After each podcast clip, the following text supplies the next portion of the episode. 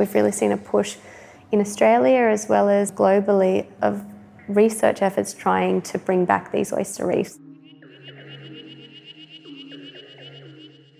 Welcome everyone to 100 Climate Conversations. Thank you so much for joining us. Today is number 33 of 100 conversations happening every Friday. The series presents 100 visionary Australians that are taking positive action to respond to the most critical issue of our time the climate crisis. We're recording live today in the Boiler Hall of the Powerhouse Museum. Now, before it was home to the museum, it was the Ultimo Power Station. Built in 1899, it supplied coal powered electricity to Sydney's tram system right into the 1960s. In the context of this architectural artefact, we shift our focus forward to the innovations of the net zero revolution. Now, it is particularly important to First Nations peoples to preserve conversations like this. Building on the oral histories and traditions of passing down our knowledges, sciences, and innovations, which we know allowed our countries to thrive for tens of thousands of years. As always, I'd like to begin by acknowledging the traditional custodians of the ancestral homelands upon which the Powerhouse Museums are situated. We respect their elders ancestors and recognise that their sovereignty was never ceded. To the Gadigal people whose land this talk is being recorded on, I acknowledge that the colonisation of this continent started here.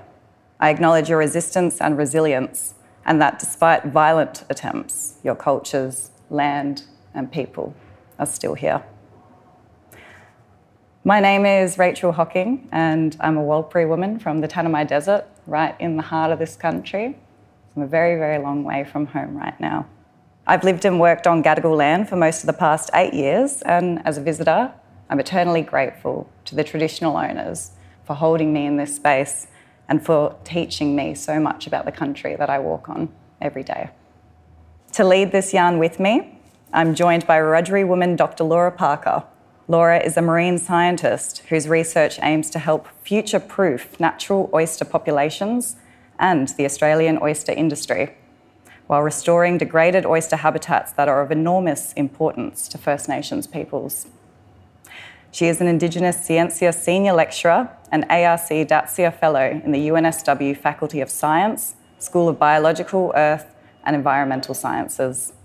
We're privileged and grateful to have her with us today. Please join me in welcoming Laura. Thank you for being here.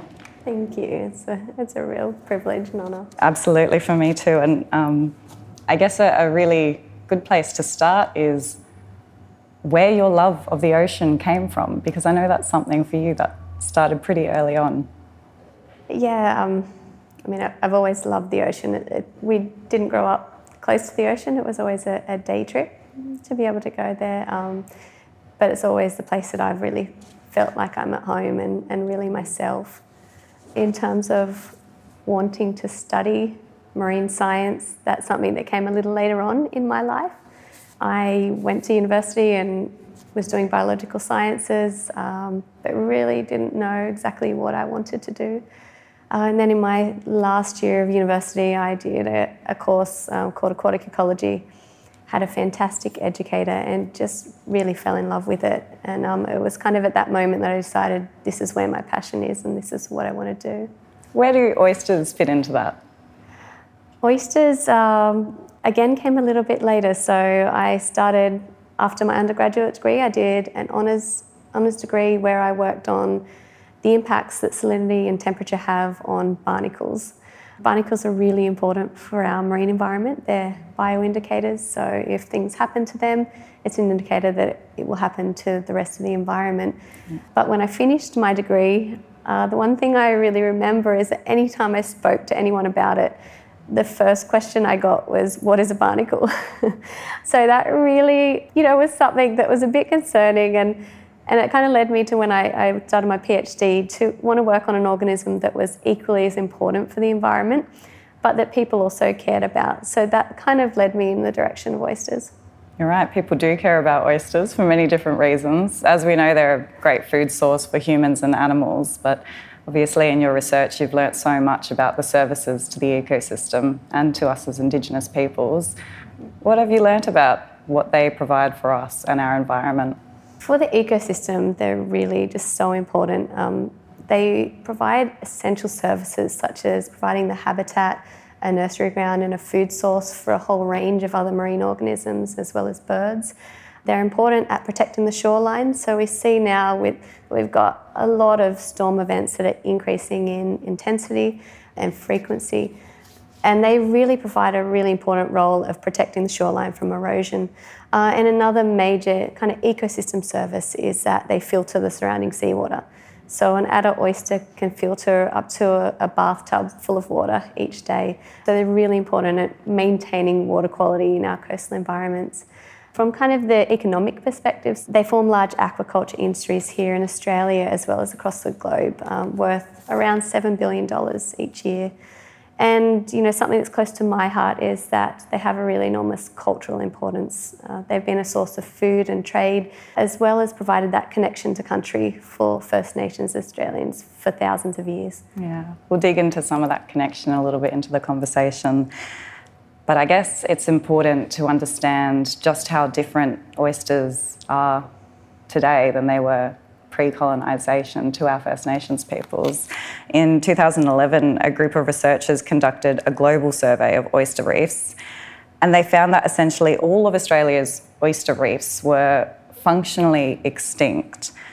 I just wanted to know if you could explain what exactly an oyster reef is, because it's not a term I'd come across before, and what has contributed to their decimation along the New South Wales coastline? Yeah, so oyster reefs are areas where you get kind of dense aggregations of oysters where they settle on top of one another over many years. So you've got this big, kind of almost rock like structure that forms a reef. Mm. And it's a really important location where you have a lot of those ecosystem services that I was talking to you about. So these used to be abundant all along the east coast of Australia and much of the south coast as well. But unfortunately, things such as overharvesting of the oysters for food, as well as their shells to burn and create lime that went into the cement for our early buildings, also things such as pollution, um, disease, and increased sedimentation, so more sediment running into our waterways, has led to their decimation over the last couple of hundred years. So we're at the point now where, as you have already mentioned, they're classed as being functionally extinct. So we've got less than 1% of that original oyster reefs actually remaining. And when we look at the map of Australia that they included in that study, it's not just Australia that's been hit hard by that. Oyster reefs are disappearing across the globe. Is there any sort of understanding at the moment that oyster reefs, especially in Australia, can come back from being functionally extinct? Yeah, well, I mean, that was a great study that you highlighted that you know really focused on just how bad things were and, and from there we've really seen a push in Australia as well as globally of research efforts trying to bring back these oyster reefs. Uh, so one of the major things that they do in these projects is to replace the lost substrate so that the oysters actually have somewhere that they can settle on and start forming those reefs. So they'll put rocks or oyster shells, um, things that are hard into the water at a specific location mm. so that the oysters can actually recruit there and, and, start forming those reefs. So, yeah, there's a lot of research underway at the moment with some really positive results so far that show that we can start to restore these reefs. I want to go to your PhD, which I'm sure is not a fun time to revisit for most people, but you actually completed it more than a decade ago before these global surveys of oyster reefs had even been conducted. Back then, how did predictions of ocean warming and acidification start to change your understanding of the challenges oysters and industries will face in the future? When I started my PhD, particularly the field of ocean acidification was really in its infancy, so we didn't know a lot about it. I'd read about the fact that the pH of the ocean was dropping, which is what happens with ocean acidification. So the ocean absorbs a lot of the carbon dioxide that we release into the atmosphere. When it's absorbed, it reacts with seawater and it changes the chemistry of the ocean, and we get this drop in the pH of the ocean. So I had read not even a handful of studies that had been done at the time that kind of said, you know, this might be bad for organisms such as oysters, mm. corals, anything that kind of grows a calcium carbonate shell or structure. So that kind of led us to thinking, okay, let's have a look at whether oysters will be impacted. So we looked at ocean acidification combined with ocean warming because both of them will be happening um, together over this century. And we found, you know, unfortunately, some really disturbing results. You know, oysters were highly vulnerable. They found it very hard to grow their shell. Those of them that did grow a shell had abnormalities in their shell that made them more vulnerable to predation and disease. And just a whole range of changes to their physiology that were really concerning um, and causing a reduction in their survival. Also, what happens is that inside their body, in their blood, that reduction in pH actually drops the pH of the blood inside the oysters, and that has all flow on consequences for other processes inside of them. So it kind of got to the end of my PhD where I felt quite hopeless. You know, I completed the PhD, which I was really proud of, but I was at the point where I thought, well, that's great that I got the PhD, but it, look at these terrible results, and what does that mean for the future? So you're now working towards building climate resilient oyster populations and communities to combat these predicted impacts in the ocean. What is selective breeding of oysters and which avenues of breeding have you explored? So, selective breeding has been used by oyster aquaculture for many years now. Um, and in terms of that kind of traditional aquaculture sense, they use it to have benefits for aquaculture industries. So here in Australia, for the species I work on, which is the Sydney rock oyster, they've been able to breed Sydney rock oysters that have resistance against diseases that impact the industry, as well as Sydney rock oysters that can grow faster. So this is a benefit because they reach market size sooner, so they can be sold sooner. Mm. So for us, we're employing this now to also try and breed for climate change resilience. And we're using two different methods. So the first is a method that's currently being employed by the Sydney rock oyster industry, uh, and that's known as pair mated breeding. So what that involves is getting a single male and a single female. Uh, we breed those together to create what's known as a pair mated of family line. So I'm working in collaboration with the New South Wales Department of Primary Industries, and currently they've got hundreds of these pair mated of family lines that exist within their breeding program. Now, for us, they're really unique because each of them has different genetics from one another. So they represent the wild population, but they're little snips of different genes that are within that population. Mm. So we can go through now and test a range of the families and see whether there are already some, you know, genetics within the population that are more resilient to climate change. So that's one avenue that we're we're going down. Have you found any genes that are more resilient at the moment? We've been able to identify families so far that are more resilient. So we've tested about 50 families so far. Yeah. The large majority of those are highly vulnerable and respond quite similarly to the wild population. But we've been able to identify so far around 13 of them that show that increased resilience. Um, so they're able to grow better.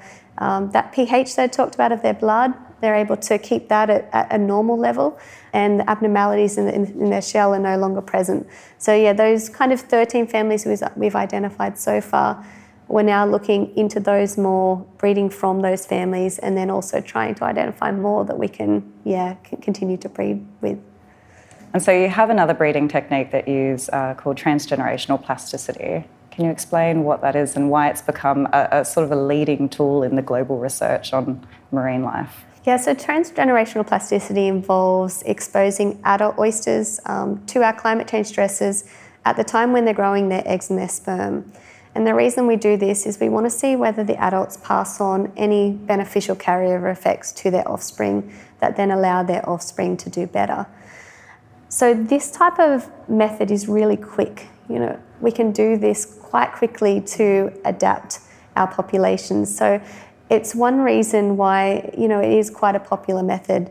And it's also something we can look at to get a better understanding of whether the wild population may have the capacity to adapt. So you have these two breeding techniques. Are you doing just one at the moment? Do you combine the both? How do they work in the hatcheries that you work in so in the hatchery, we are yeah, combining the two of them at the moment. So we, we work on our pair mated breeding sometimes in isolation, But then we also at times combine the transgenerational plasticity on our pair mated breeding oysters to see whether we can actually, you know, really increase their resilience even further. So, what challenges have started emerging in the early stages of this breeding? I know that you uh, were introducing the um, impacts of ocean acidification.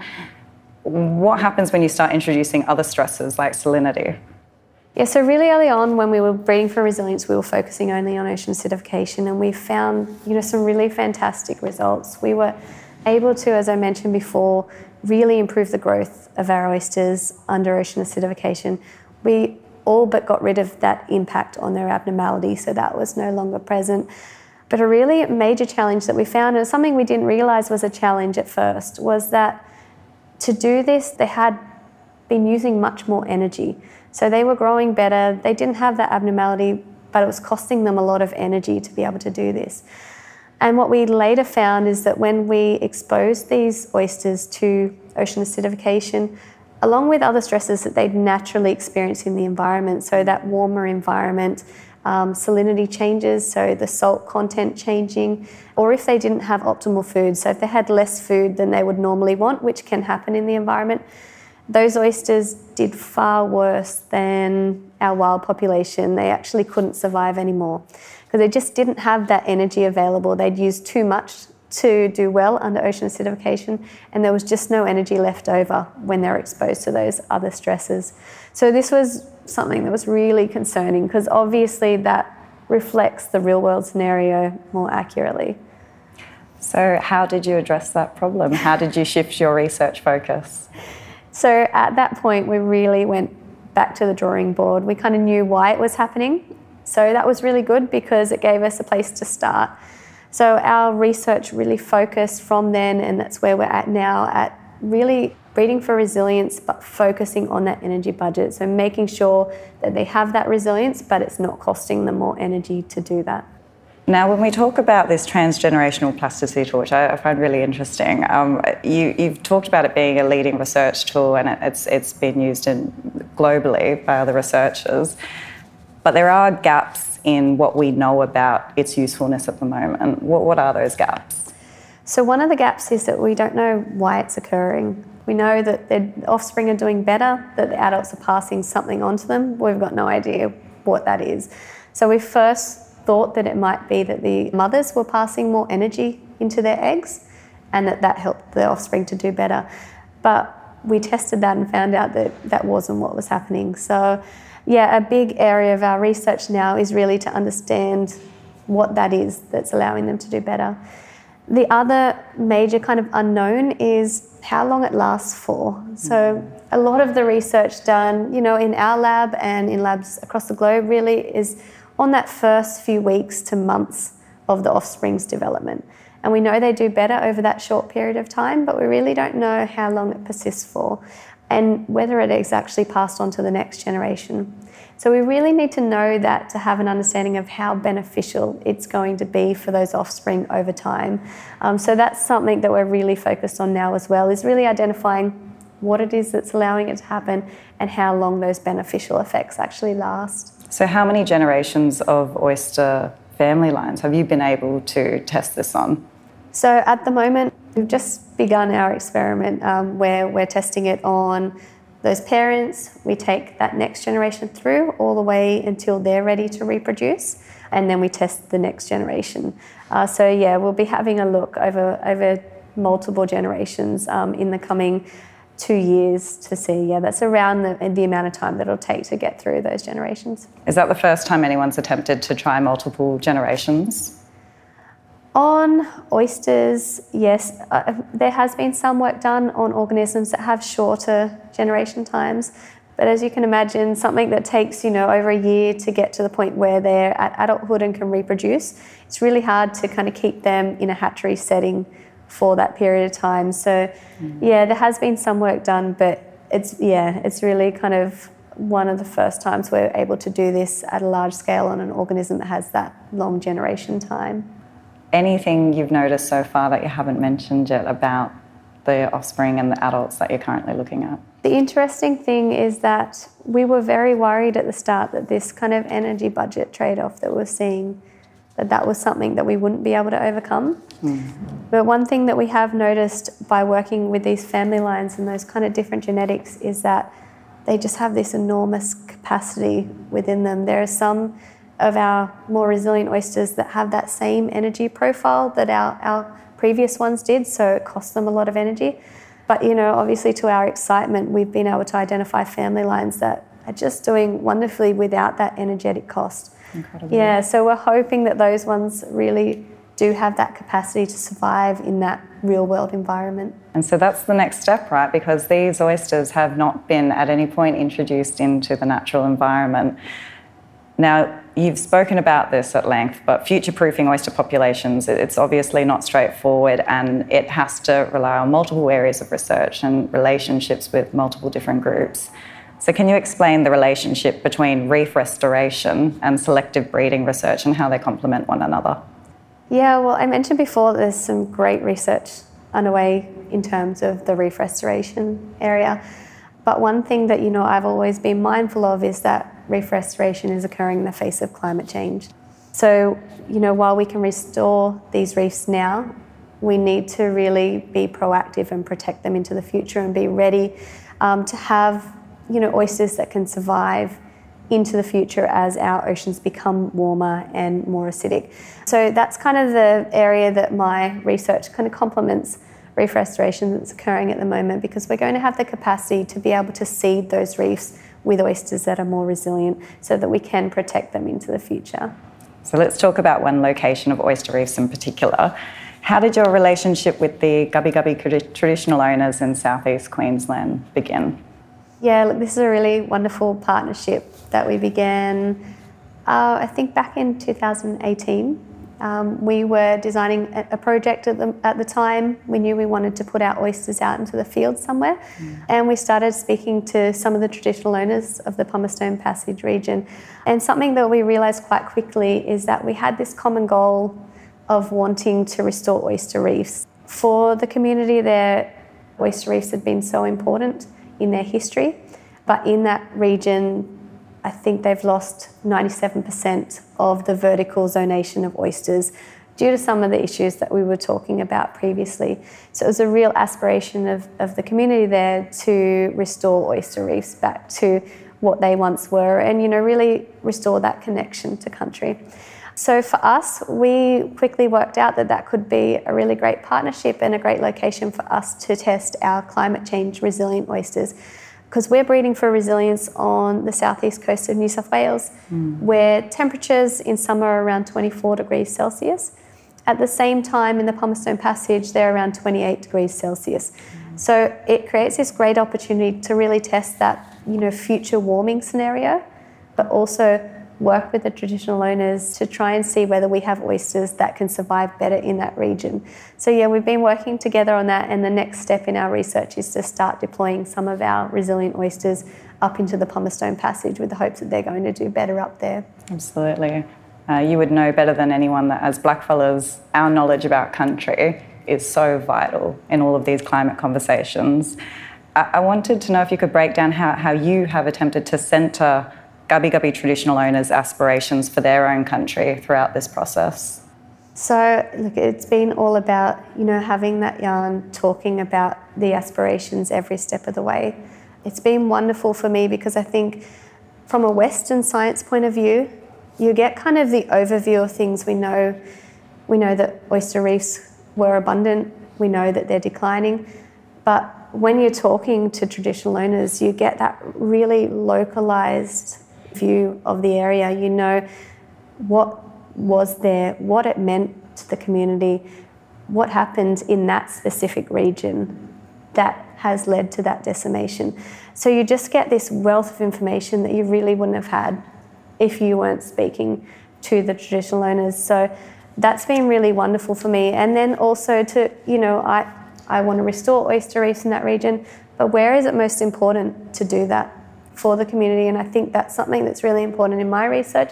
And I hope that it starts to become important in research of you know all of our marine scientists that you know that there's another aspect there that we should be considering. It's really important to do so.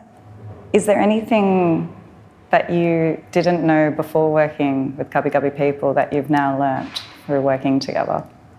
Look, I think with our yarns, it's really just, you know, I, I talk about from the science point of view the importance of oysters, but really hearing it through their lens, it really drives me to do what I do more. You know, it's that added drive to, to want to do good and want to be able to be successful because I know how important it is.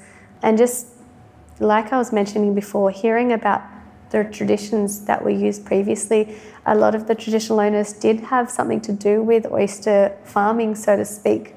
And hearing their journey and, and what they used to do and the locations that they used to farm, you know, it's really great to, to just learn, to listen and learn. Sustainable practices for thousands of years, right? That's exactly right. Yeah. So, in terms of your own journey um, through, throughout um, nearly 20 years of research coming up, hey, in a couple of years. Yeah. As a Wiradjuri woman, uh, how do your own principles and your own responsibility to country guide you in all of the work that you do? Look, I think that you've always got that, that need, importance to care for country, and that really drives me in everything that I do. And I think also now having the capacity to help First Nations Australians achieve their aspirations that drives me a lot now as well to be able to combine the two, you know, caring for country and that need to, to help communities achieve their aspirations. Yeah, it's, it's hard to describe, but it's just something that, yeah, it's kind of the need to do. So, we talk about the importance of Indigenous knowledges working alongside Western sciences. Obviously, it's really great to have these partnerships with marine scientists and with traditional owners. Um, but I think what, what I'm seeing is that it's, it's super beneficial to have a black woman or a black person working in the science, Western science side of things as well. What does it look like at the moment in the industry? Do we have many black fellows working in marine science? Unfortunately, no. It, you know, I would love to see greater representation um, in marine science, and it's something that I think everyone is realizing the benefit of, and um, there's a real push to try and help in areas. Like, I really hope in my career that I'll be able to, to change that so that we do have more Indigenous scientists, marine scientists, because it's so important. If you could encourage anybody listening to this to take a leap, what would you say to encourage them? I feel so passionate about what I do. Every day, I feel like I'm doing something that is very important for myself, for the environment, for my children, and the future, you know, of our waterways in Australia. I would just encourage anyone who kind of, you know, wants to feel passionate about what they do every day to really take that leap and, um, yeah, work in this space. And anyone from saltwater country probably already know half of this anyway. So yeah, exactly. Go check it out. We do need to talk about the most exciting part of all of this, which is when the selectively bred oysters will be reintroduced into Pumicestone Passage. When? So we're just breeding some oysters now. Uh, they will be spawned towards the end of this year. Uh, and then once they get big enough, which is when they're about three or four months old, we'll then start deploying them. So, yeah, kind of um, early to mid next year, we'll start doing our first deployment, which is really exciting. How long has that been coming? It feels like forever. So we start, but we started this project 2020. We've started, so it, you know, realistically, it's not that long, but because this is a combination of our research for so many years now, it's really exciting to get to this point where you know, we can ground truth and test whether what we're doing in the hatchery is going to do what we hope in, in the environment. So it's great. How does it work once they're in there? How are you going to be able to study them in the natural environment? So we deploy them across a range of different sites in the Pumicestone Passage, as well as, as other um, estuaries. Uh, and then we leave them out there for a course of a year. And during that time, we go back. So First, we'll be going back monthly for the first few months, um, and we look at things such as the survival and the growth of the oysters, what's recruiting in amongst the oysters, as I talked about them being that important mm. habitat, and then we'll go back at six, nine, and 12 months. So, yeah, just assessing them along the way and, and, seeing if they do better. So we'll be putting out our resilient oysters as well as our non-resilient oysters. And so what we'll be looking for is really that our resilient oysters are performing better with their, with their growth, with their survival than our non-resilient oysters. It's really exciting. Has this reintroduction uh, happened anywhere else in the world, and have we learnt anything from that? No, this will be the first time that we're yeah that we're doing this, so it's pretty exciting. All eyes on you, then, eh? Yeah. In terms of natural wild oysters that may already be in the water, are there any benefits we can expect to flow onto them, or do you have any expectations on how this will impact them? We don't know a lot yet about the gene flow between our selected oysters and the wild population, and just whether, you know, I know from aquaculture that there isn't a lot of evidence to show that they go from an aquaculture setting into the wild population. But I do hope that by seeding in oyster reefs potentially in the future, that that's going to have the benefit for the wild population there. I mean, very interestingly from our research is that you know, our selected oysters have originally come from the wild population. So those genetics are there. The only thing is whether how, how widespread they are and whether they have the capacity to adapt quick enough, um, which I think is a challenge for all of our, our marine environment. I think um, our marine environment is very good at adapting, but we're throwing a lot of stress at them at the moment, all at once. And very rapidly. So it's just whether they have that capacity to keep up. Ahead of the reintroduction, do you have any predictions and how are you feeling? Look, my main feeling is excitement. Obviously nervous to, to know whether, you know, what we have worked on for so many years now has, is going to work. I think in science, I'm always very scared to say I'm, I think it's definitely going to work, but I'm really hopeful. Uh, I think from what we're seeing in the hatchery, it's really exciting and I can't wait to see the results. Me neither. I want to take you at the end of this conversation back to the beginning and that, that feeling of, I suppose, sort of despair that you had at the end of your PhD. How, how do you hold on to hope? You know, it's been more than a decade after publishing those findings on ocean warming and acidification, the impacts on oysters. Are you still sticking out at it?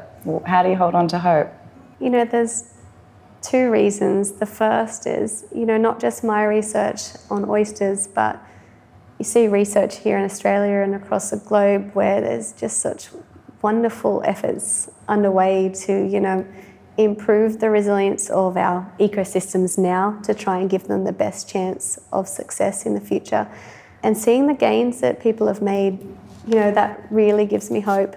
And the second is something that I've seen a shift in certainly since I started my journey in climate change research. And it's really just that you see kind of everyone getting on board now from, you know, the general public right up through to our leaders and really wanting to, to make the change and do the things necessary. And I think with a challenge as big as climate change, you know, we need everyone. So the fact that we are seeing that change now and so many voices come to the table and really try and stand up for this and, and for us to do something about it, that gives me hope for the future. I love that. Thank you so much for your time, Laura. I've learned a lot from you just reading in preparation for this, but also in this conversation. So um, thank you for your work. Thank you so much. To follow the program online, you can subscribe wherever you get your podcasts and to visit the 100 Climate Conversations exhibition or to join us for a live recording, please go to 100climateconversations.com.